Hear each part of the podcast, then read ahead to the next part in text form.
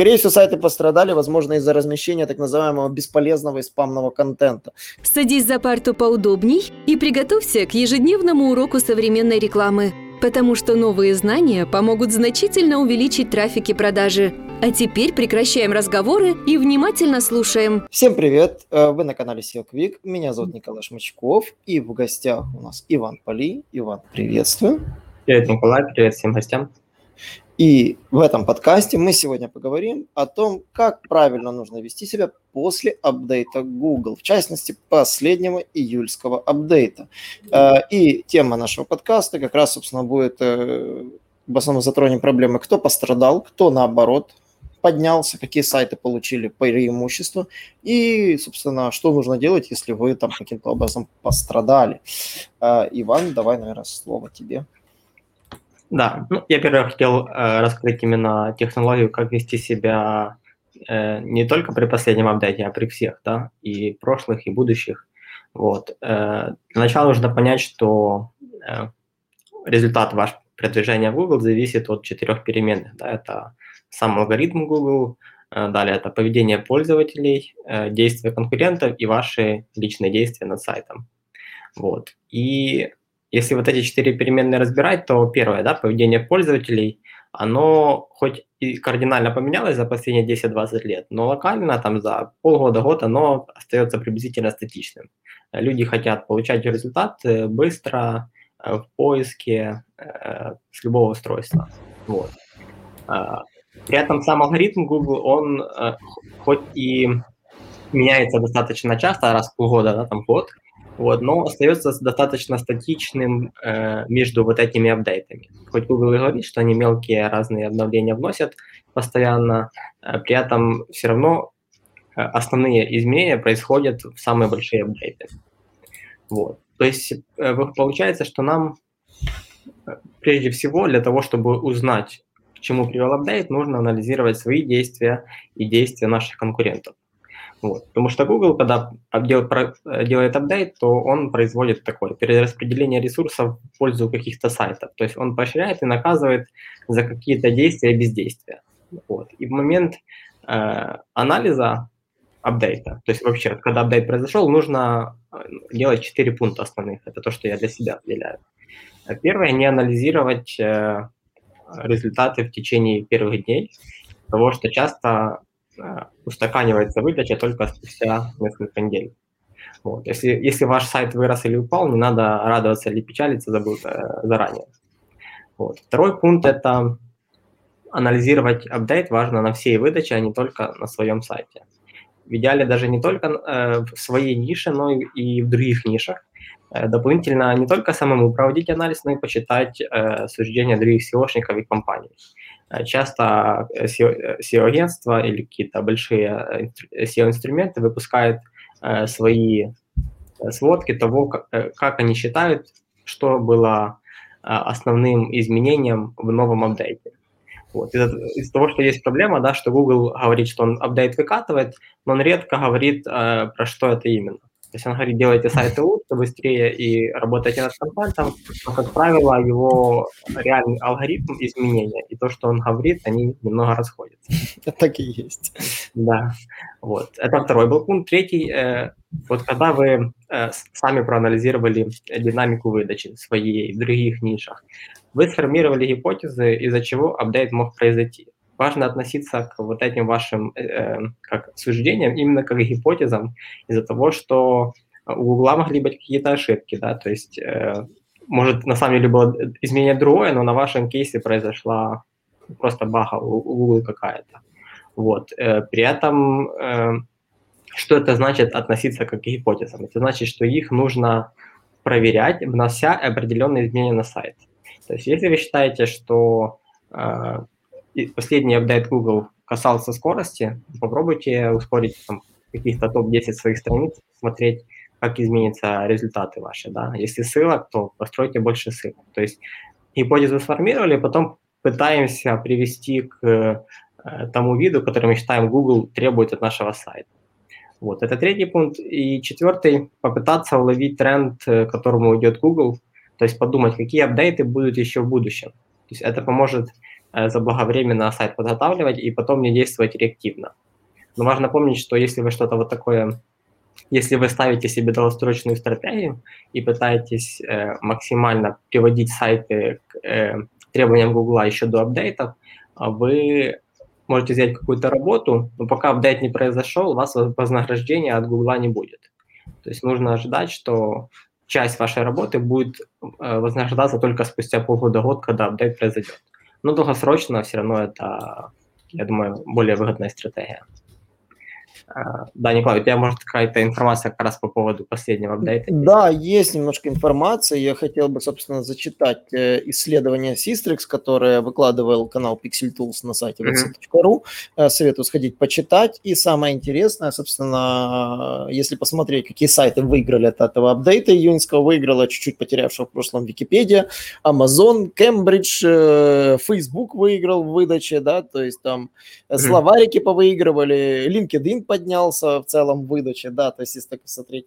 А, процентно там выросли некоторые американские сайты, то есть выделить каких-то, ну, крупных известных не могу точно из этого списка, но мы точно знаем, кто проиграл. А проиграл TripAdvisor, кстати, проиграла Quora, проиграл Yelp, Э, и просел чуть-чуть YouTube выдачи. YouTube, YouTube вытеснен был с выдачи. Некоторыми, я тоже заметил, что некоторые ролики из выдачи начали выпадать. Вот. И на что можно обратить внимание, э, есть определенные тренды в тематике. Э, в тематике, например, отлично поднял все, что касается компьютера и технологий, e-commerce магазины прекрасно себя чувствуют, а, материалы всевозможные и игровая ниша прекрасно себя чувствует, но просел travel и туризм, ну, скорее всего, из-за TripAdvisor, и новостные издания просели. Когда начали исследовать э, более детально, заметили, что просели сайты с так называемым user-generated контентом, то есть там, mm-hmm. где пользователи сами создают контент, и именно за счет этого просели. Так как многие говорят, что апдейт был направлен антиспамный, такое частично говорили, что он борется со спамом. Скорее всего, сайты пострадали, возможно, из-за размещения так называемого бесполезного и спамного контента. Но это только мое предположение по просадке. То есть видимость отдельных страниц очень сильно ушла вниз как раз у таких сайтов. А, там вот даже есть нюансы, то есть э, в разных э, Например, исправительное учреждение, да, там по запросу, там э, э, очень сильно просело, да, там в исследовании говорится, и процитирую. Э, изменение выглядит на уровне исправительного учреждения. Департамент исправительных учреждений ре, реабилитации Калифорнии был заменен в поиске на сайт словаря Dictionary.com, где, собственно, mm-hmm. расписывалось определение этого исправительного учреждения. Ну что, думал, что пользователи ищут не его, а просто mm-hmm. что это значит, как оно пишется и тому подобное. Mm-hmm. Вот, то есть э, ниша путешествий под, просела в основном исключительно из-за TripAdvisor, который очень сильно упал. Вот. И, собственно, проигравшие сайты там тоже можно в этом исследовании посмотреть. По бизнес-финансам ведет колебания. Одни сайты поднялись, боль, ну, другие просели. Здесь нету четкой такой выделенности. Вот. Обзоры товаров, например, поднялись. Кстати, самое забавное, что есть сайты по обзорам. Ниша обзоров почему-то показала себя положительно. Га, га, Gadget.review.com поднялся, Alotest поднялся, Trusted Reviews.com поднялся, Geeks on Site поднялся. То есть в целом э, забавно было, что как раз оно поднялось. Ну, вот по поводу новостных изданий тоже там обращали внимание, просадка там была. Вот самое забавное, что user-generated контент показал себя не очень хорошо. Mm-hmm. Вот. А, что делать, если, как говорится, вас затронул апдейт? А, хуже, если он вас вообще не затронул, значит, они посмотрели на ваш сайт, э, возможно, не увидели никаких положительных изменений, оставили вас как есть. То есть это такое, знаете, вот. Но в целом э, мы заметили одно. Сайты, которые делали редизайн, а, просто даже банально брали элементы верстки, меняли местами, порядок элементов верстки меняли местами, а, поднялись в выдаче. Причем поднялись э, не по всем страницам, а по какой-то случайной выборке. То есть мы, не, мы видим, что органика рванула, но если смотреть по страничный анализ, то рванули mm-hmm. отдельные страницы. Мы видим, какие страницы поднялись вперед. Иногда редизайн имеет отрицательный эффект, но мы заметили, что нужно подождать, и он обычно сказывался положительно. Апдейт, так как был растянут, а мы как раз редизайн делали в период его апдейта, то есть одного из клиентов, он на какое-то время просел, а потом поднялся и пошел вверх. Собственно, по позициям и по органике. То есть сказалось наращивание сезонности плюс действительно удачный дизайн. А, микроразметка не показатель положительного роста. Это мы заметили, что иногда она могла быть не так полностью прописана, как у конкурентов. То есть, допустим, факов, факи пейджи не поставили, а просто сделали хлебную крошку там и продукт, ну, там, к примеру, да, там, или mm-hmm. там офер а, для сайтов услуг. И этого было достаточно, чтобы больше ничего не делать, то есть не заморачиваться там.